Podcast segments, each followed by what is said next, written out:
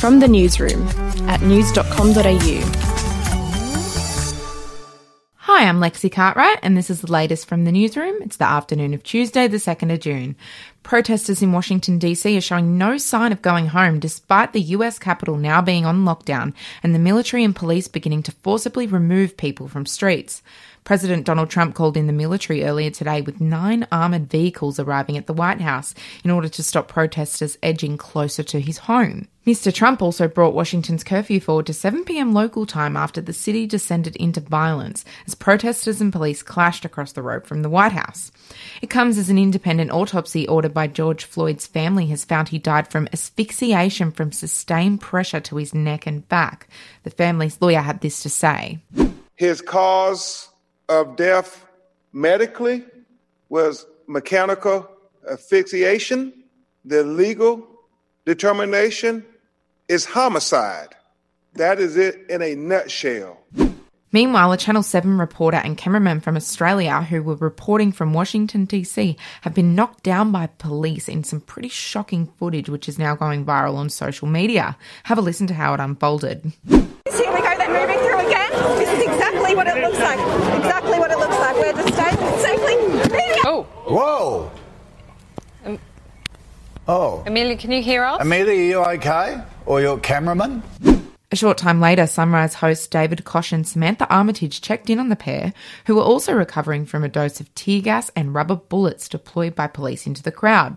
Elsewhere, talk show host Ellen DeGeneres has weighed in on the violent protests, posting an emotional video message to her near 90 million Instagram followers about the escalating tensions in America. Have a listen. I'm just so sorry that it's come to this. I really don't know what to say other than this has gone on way, way, way, way too long. People have gotten away with murder. So we've got to see fairness and we've got to see justice for all. Because right now, this is not a fair world. Yeah, absolutely lost for words there. Back home now, gyms, fitness classes, dance studios, and community centres will be allowed to open across New South Wales from June 13, with up to 10 people per class and 100 people per venue. Tattoo and massage parlours will also be allowed to open for up to 10 clients. Some indoor recreation facilities, including pools and saunas, will also be open with restricted numbers, and community sport will restart for under 18s from July 1. Of course, social distancing will be required at all venues. We'll be right back.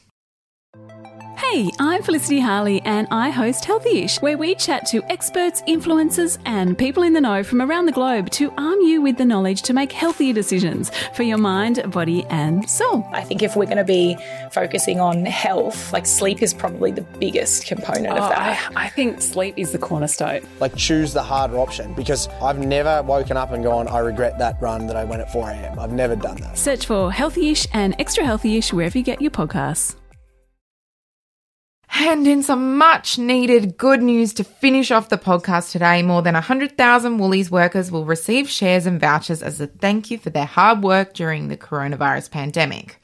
The Woolworths Group has announced each eligible full time team member in Australia and New Zealand will score up to $750 Woolworths Group shares for them to keep or sell in the future, with part time eligible team members allocated shares on a pro rata basis. The offer will be available to those who were employed before March 1, 2020, and who do not already participate in the group's short term incentive schemes. Well, that's it from the newsroom, and if you're wanting to stay fit and healthy until the gyms open again, head to news.com.au slash win for your chance to win one of four home gym packs worth $2,000 each. The competition ends on Thursday, so get in quick. We'll be back with another update in the morning. Brought to you by news.com.au. The podcast Faith on Trial looks into Hillsong, both in Australia and the US, and takes both the listener and hosts on unexpected twists and turns in the story of Brian Houston and the Singing Preachers. There are two incidents involving Pastor Brian. The Australian journalists uncovered a litany of alleged criminal behavior in the megachurch. Financial gifts were being given to the leaders of the church. Listen to Faith on Trial Hillsong ad free on Crimex Plus on Apple Podcasts today or wherever you get your podcasts.